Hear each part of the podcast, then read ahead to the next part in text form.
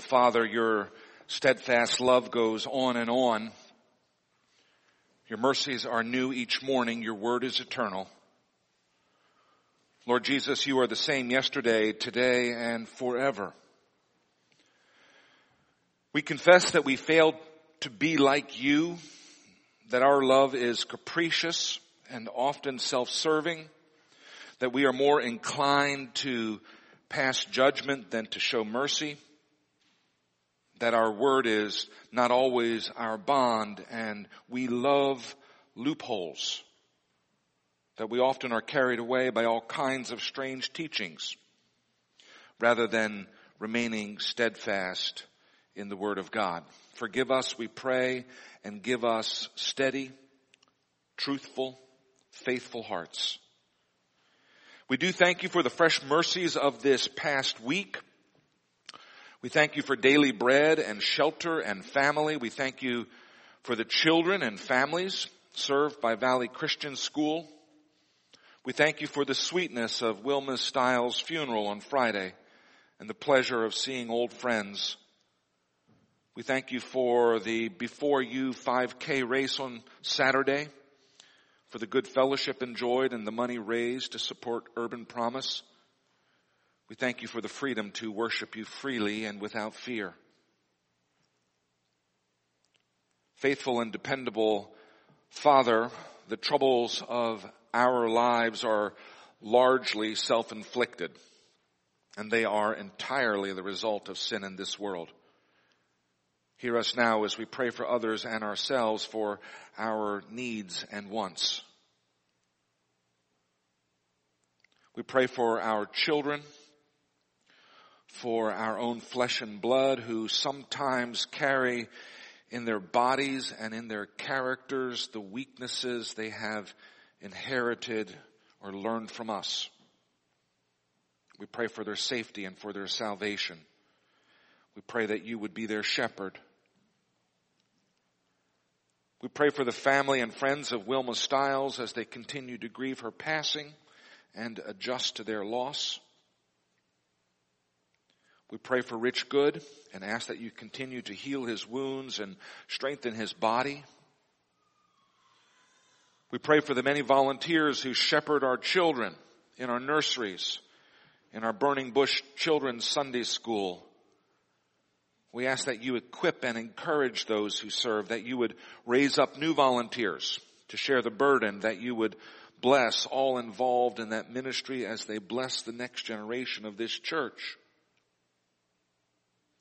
Faithful and dependable Father, Again and again, we turn to you with our prayers because you are a God who wants to hear from us because you have helped us so many times in the past. Hear our prayers. In the name of your Son, Jesus Christ, who taught us all to pray, saying, Our Father, who art in heaven, hallowed be thy name. Thy kingdom come, thy will be done on earth as it is in heaven. Give us this day our daily bread and forgive us our debts as we forgive our debtors. And lead us not into temptation, but deliver us from evil. For thine is the kingdom and the power and the glory forever. Amen. Our New Testament reading this morning comes from the Gospel of John, chapter 20. I will be reading verses 1 through 18. Hear the word of God.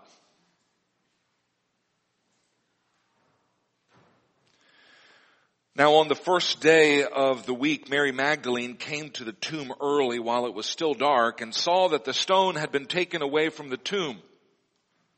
So she ran and went to Simon Peter and the other disciple, the one uh, whom Jesus loved, and said to them, they have taken the Lord out of the tomb and we do not know where they have laid him. So Peter went out with the other disciple and they were going toward the tomb.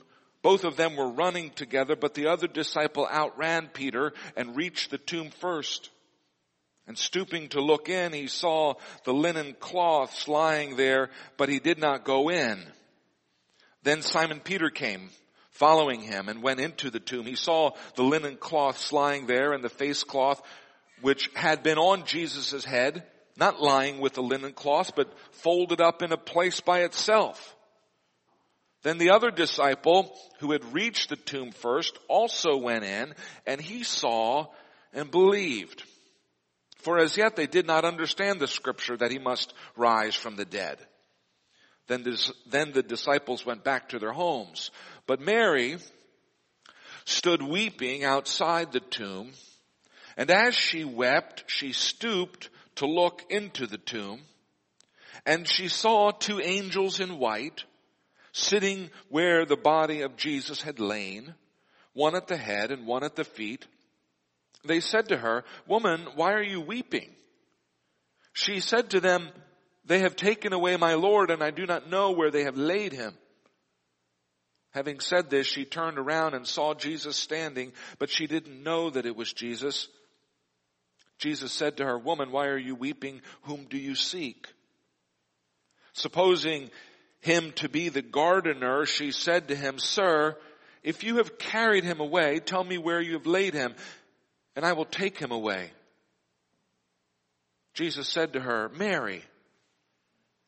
She turned and said to him in Aramaic, Rabboni, which means teacher.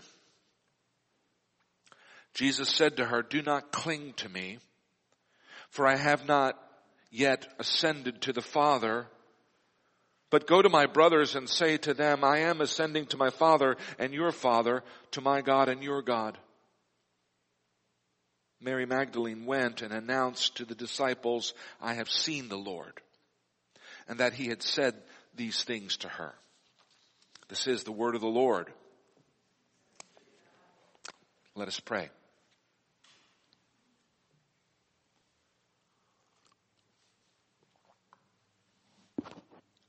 Lord, may the words of my mouth and the meditation of all of our hearts be acceptable in your sight, for you are our rock and our redeemer. Amen. So I love babies and I love little kids. And I love them because they are beautiful with their perfect faces and their fingers and their toes. They carry the image of God an image not yet burdened with cares or worn by time. I love babies and I love little kids and I love them because they're just the right size. I like kids when they're small enough to drape across my forearm. I like them when they're small enough to swing around. I like them when they're small enough to hold your hand on the sidewalk. I like little babies and little kids and I love them because they are appreciative if you make a funny face for them, they smile. If you tickle their feet, they laugh. Try that with old people and you will discover what a bunch of grumpy sourpusses we become as time moves on. I love babies and I love little kids. I love their innocence, how they see things for the first time. I love their delight in small things, their appetite for good things and their willingness to giggle. We older people were a little harder to love. If you really want to know the truth, none of us is as beautiful or as easily delighted as a young child, and we certainly are pricklier and more complicated than little children. You want to know why children are so lovable? Because God made them. These children that you see running around this church, these children that we are looking to expand our nursery to accommodate, these children are the little brothers and little sisters of Jesus. Do you want to see Jesus? Anyone here looking forward to seeing Jesus? Well, you can't quite yet. But would you like to meet his little sister? Sure, I believe in original sin. Every parent does. But a child, fresh and innocent, doesn't bear so many scars of sin that you and I bear. And so what we see in a child is the purest, most unsullied version of the image of God that we will see on planet earth until Jesus returns. Because God made them in His own image. Because the image of God is visible in the child, and so when we hold a child in our arms, when we hold a child's hand on the sidewalk, we are as close to God as we can come in the flesh this side of eternity. We should be awestruck when we look at babies. Because when you pick up a child like Adeline or Brody or Gracie or Bowden or Tristan, when you hold the hand of a child like Oliver or Paige or Nathan or Stephen or Blaze or Annie Laurie, you are in physical contact with the closest thing to God himself that exists on planet earth. I'm not making this up. I'm not being sappy or sentimental. I'm just quoting Jesus. You all know the story of Jesus blessing the children. Luke 18:15 opens the scene, quote, people were bringing babies to Jesus for him to place his hands on them. When the disciples saw this, they rebuked them. I guess they said something like, "Hey, get those noisy kids out of here. Don't you know that we're trying to have church?" Put those rugrats in the nursery and put the nursery in the basement away from the important work of adults. Or something like that. And Luke goes on and says, when Jesus saw this, he was indignant. May we never make Jesus indignant. We know from scripture that the two quickest ways to provoke the wrath of Jesus are number one, to be proud and haughty, lording it over other people. He hates that. And number two, to be dismissive of or unkind toward the little people of this world.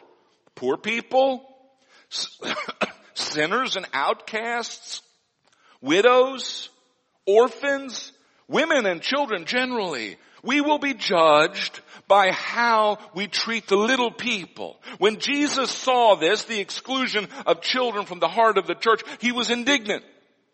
And so he gave marching orders for the future church. Let the little children come to me because I'm the center of the church. Do not hinder them.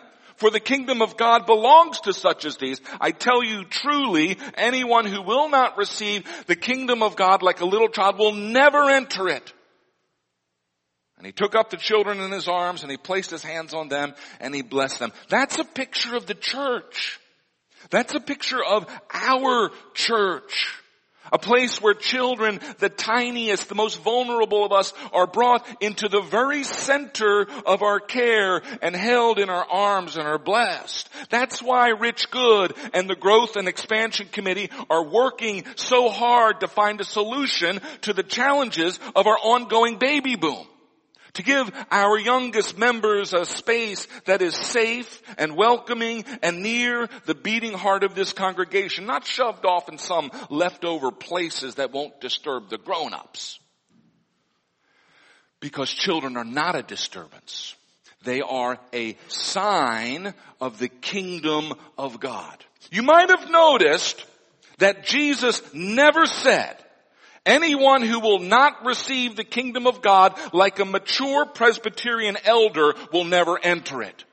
Apparently, we grumpy guys have no advantage over little babies when it comes to getting to heaven. But why am I talking about babies?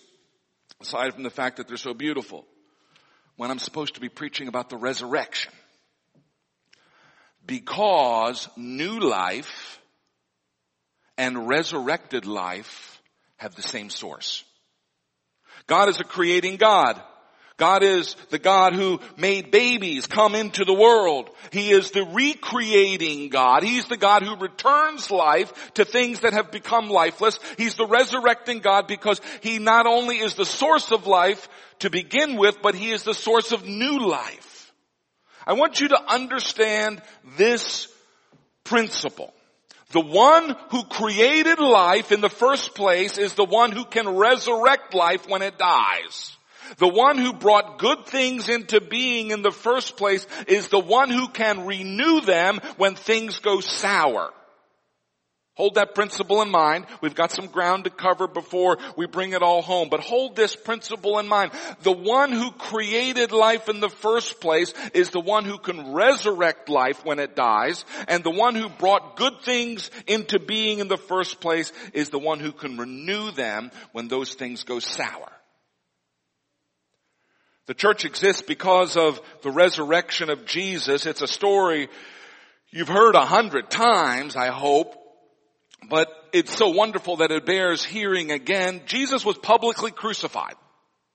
And he died on a Friday afternoon. And after he died, while he was still attached to the cross, a soldier drove a spear up into his side and out of his abdomen gushed blood and water. Joseph of Arimathea and Nicodemus claimed the body and prepared it for burial and laid it in a stone tomb that Joseph had had constructed for himself. The next day, Saturday, the Sabbath day, was Passover and so Jesus lay in the tomb, in this borrowed tomb that day. On Sunday morning, the first day of the following week, Mary Magdalene and other women came to the tomb to tend the body of Jesus. His preparation for burial on Friday had been done by men and maybe the women thought they could do a better job. They loved him, of course. There were so many women who were part of Jesus' entourage. He was the rabbi who did the unthinkable. He spoke to women like they were real people and he allowed them to study Torah, which had been a privilege reserved for men. John tells us that Mary Magdalene arrived at the tomb before dawn and discovered that Jesus was missing. She ran to tell Simon Peter and the other men that Jesus was gone. No one knew what had happened to him. How could they? Peter and John came racing to the tomb. John stays outside, but Peter rushes in and all that is there are these burial cloths. John gives us this odd detail that the face cloth was folded up by itself, not with the other wrappings. What does that mean? And in verse 8, John speaking uh, about himself writes, Then the other disciple, that's John, who had reached the tomb first, also went in, and he saw and believed, for as yet they did not understand the scripture that he must rise from the dead. You see, many Jews in Jesus' time believed in a coming resurrection. You'll recall the story of Lazarus in John chapter 11, Lazarus is in his tomb.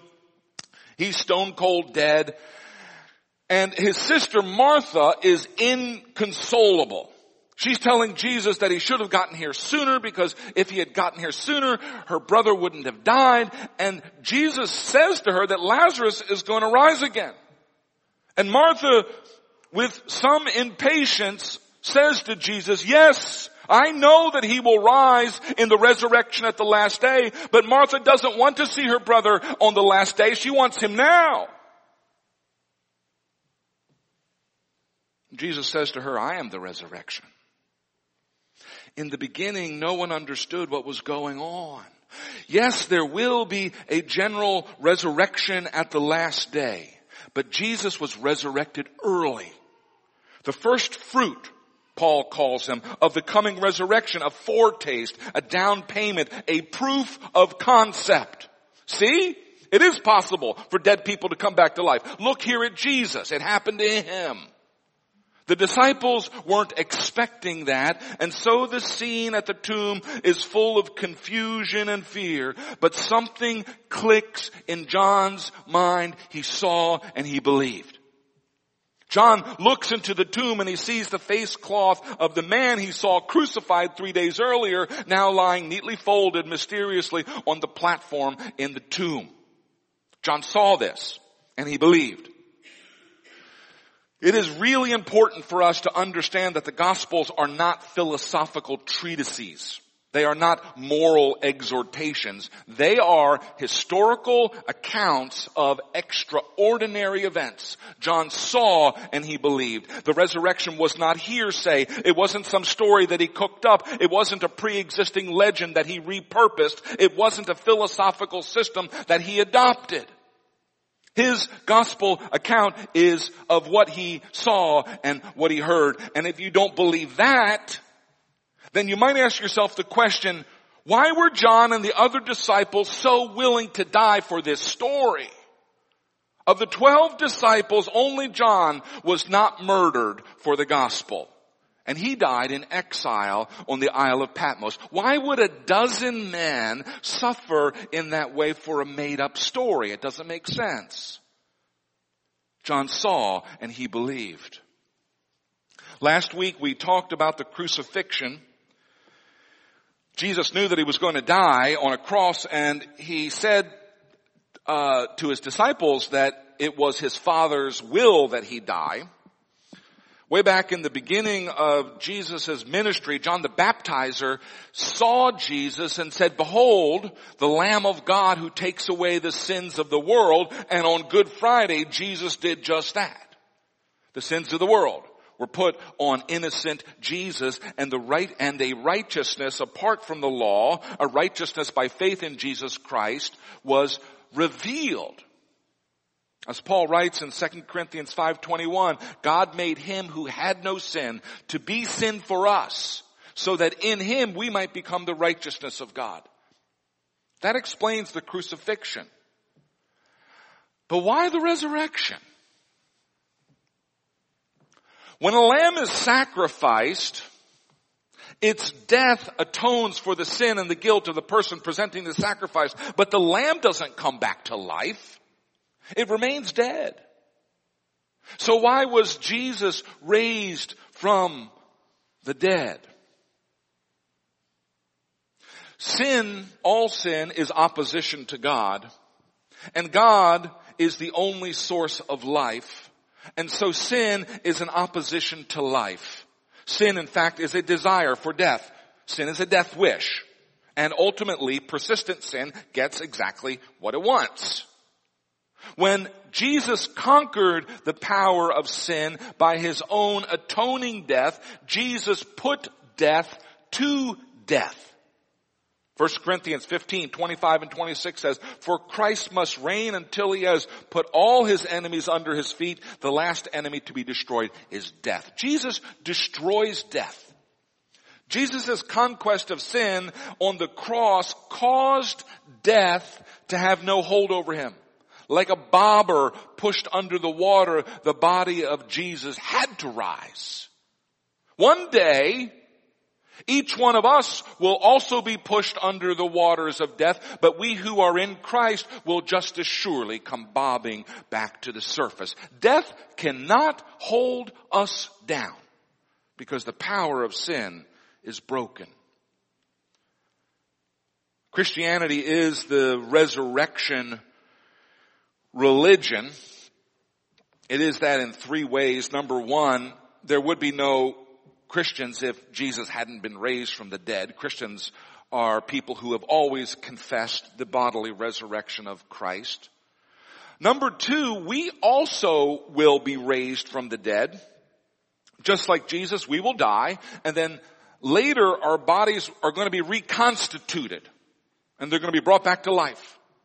The promise of the resurrection is that we will be made like Christ. We will have a glorified body like Him, and that body will be as perfectly natural to us as the body that we have today. Because God creates life, He also is able to recreate life. It is no harder for God to call the universe into existence than it is for God to do that again. God created the world in six days and He didn't even break a sweat. He's going to do it all over again. And number three, there is also a spiritual resurrection that started when we were born again by faith in Jesus Christ. I hope you recognize that the universe contains more things than we can measure with thermometers and calipers and mass spectrometers. There is more to God's creation than just matter and energy. The Nicene Creed opens with this statement. We believe in one God, the Father, the Almighty, maker of heaven and earth, and of all that is seen, that's the physical stuff, and unseen, that's spiritual stuff. Heaven and earth are seen, our bodies are seen, and yes, they will be renewed and they will be resurrected, but so too will the unseen world, the world of the Spirit. What do we find in this world of Spirit? Well, in fact, that's where we find all of the interesting stuff. That's where we find all of the stuff that we really care about, all of the stuff that really counts. In the physical realm, we have things like weight, and temperature and size, which are all very nice, and I'm glad that there are people who study those kinds of things. But in the realm of spirit, we have value and harmony and delight and meaning and beauty and compassion and awe and truth and love and wonder and purpose and worship.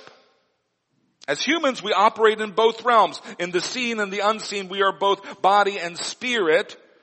The body side of the equation, the physical realm that we are able to measure and to manipulate is close at hand and easy to see. But if our eyes are only on the physical side, if we neglect the spiritual side, we actually lose our humanity. We become brutes. We become like animals or plants. The physical sciences can, for example, tell you the weight of your child at birth. You plunk that baby on the scale and you read out the numbers. But those sciences have nothing to say about the value or the worth or the dignity of your child at birth. There are no instruments which measure those kinds of spiritual realities. So while the physical universe will be renovated and uh, uh, resurrected, a new heaven, a new earth, new bodies, so too will the spiritual world. And that resurrection, that spiritual resurrection, while not yet complete, has already begun. It has begun in each and every person who is in Christ. 2 Corinthians 5:17 says, "Therefore if anyone is in Christ, he is a new creation. The old has passed away, behold, the new has come." And that is not a metaphor. It is a spiritual reality, not one that you can measure with calipers or thermometers, but it is one that is as real to any born again Christian as the thoughts of their own mind. When we place our faith in Jesus Christ, when we allow our sins to be lifted off our back and placed on the cross, our spirits change, our spirits are revivified, and a new and wonderful changes begin to unfold in our lives. When we are dead in our sin and our trespasses, we follow the desires of our flesh or the opinions of the crowds or the path of least resistance. But when we are made alive in Christ, we begin to follow a new way, a better way. The apostle Paul writing to the Christians at Colossae, people who used to be pagans, encourages them in this way. He writes, put to death whatever belongs to your earthly nature.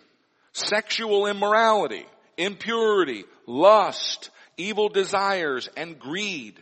You used to walk in these ways in the life you once lived, but now you must rid yourself of all such things as these. Anger, rage, malice, slander, and filthy language since you have taken off your old self with its practices and put on the new self which is being renewed in knowledge in the image of its creator. That's spiritual resurrection. That is renewal and that is ours now. That's who we are today. Yes, I understand that we continue to struggle with the old self, with the earthly nature, but a change began when we were born again, and that change will continue until that day when we meet Jesus face to face. We live in a funny place. We live in a fallen but partly restored world in a kind of halfway house. At Calvary, Jesus won the victory over sin and death. All of the enemies of, of God were routed. Jesus was crowned King of Kings. But the final consummation of that work has yet to come. Things are not yet as they sh- are supposed to be, which is why we keep praying, thy kingdom come. Because it's not here yet. When it comes, we will experience the fullness of God's resurrection. But what about now? How am I supposed to live in this body which has aches and pains and is susceptible to disease and death? How am I supposed to live with myself when I don't do the things that I know that I should do and I do the things that I know that I shouldn't do? How am I supposed to live with my spouse when we seem to disappoint each other as often as we please each other? How am I supposed to live in this world where hatred and cruelty abound? where justice and honesty cannot be taken for granted, where defenseless people are the playthings of those with greater power. In other words, how can the light of, of the resurrection equip us for life in this fallen world? The answer to that question I call the resurrection two-step. Step one, keep reminding yourself that the victory is already won. And step two, move forward in hope and step out in faith. Let me look at these separately. Step one, keep reminding yourself that the victory is already won. Jesus faced the power of sin and death and he won the victory for us. A total victory. It's a done deal. If we have faith in Jesus, our sins are forgiven. Done. If we have placed faith in Jesus, the Holy Spirit lives inside of us. Done. If we've placed faith in Jesus, we will become more and more like Jesus with each passing year. Done. If we've placed faith in Jesus, our bodies will rise from the grave. Done. The outcome of the Second World War was not clear at the beginning.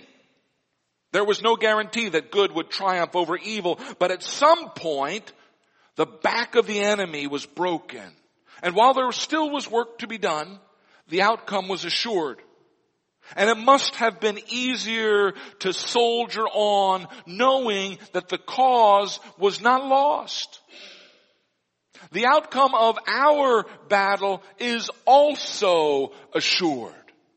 Satan's back has been broken and the day when he is eternally destroyed is coming. Yes, we must soldier on in the meantime, but we march forward knowing that the victory is guaranteed and that a homecoming is around the corner. Hopelessness and despair are irrational weapons of the enemy. They are not reasonable words from God. In 1 Peter 1, 3 and 4 we read, Praise be to the God and Father of our Lord Jesus Christ. In His great mercy, He has given us new birth into a living hope through the resurrection of Jesus Christ from the dead and into an inheritance that can never perish. The only appropriate Christian response to hopelessness and despair is to rebuke the devil who has planted that lie. And if you're not feeling it in your guts, if you are not naturally hopeful, then let your rational brain, your scripture soaked brain override your guts and tell you that any feeling of hopelessness is not from God and should not be taken seriously. Jeremiah 29:11 says, "I know the plans that I have for you. Plans to prosper you and to not harm you, plans to give you hope and a future." That's God's promise to us. Rebuke any devil who would tell you otherwise. God has plans to prosper you and to not harm you, plans to give you hope and a future. Receive and believe that word for you today. You who are in Christ are also in God's plan. And God's plan is perfect and good. Hope isn't optimism. Hope isn't a pep talk. Hope isn't being a Pollyanna. Hope, in fact, is a reasonable and rational understanding of who God is. That He's good, that He's loving, that He's powerful, that He is irresistible, that He is victorious, and that He is full of plans for us. Isaiah 40, 31 says, those who hope in the Lord will renew their strength. They will soar on wings like eagles. They will run and not grow weary. They will walk and not faint. That's a word for us. That's a word for today. Step number one in the resurrection two step, keep reminding yourself that the victory is won. And then step number two, move forward in hope and step out in faith. The book of Lamentation, the saddest book of, in the Bible, a book written during the darkest days of God's people, has this lovely promise and lovely affirmation buried inside of it. The steadfast love of the Lord never ceases.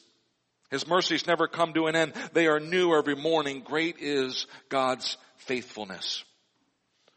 One of the hardest things about getting older is that when I've mastered the challenges of today, tomorrow brings new challenges. And all I want to do is to remain in today and to avoid tomorrow. Our lives unfold chapter by chapter and generally speaking about the time that we've mastered one chapter, we are called to enter into another chapter and our desire for security and familiarity, at least if you're like me, screams out, no!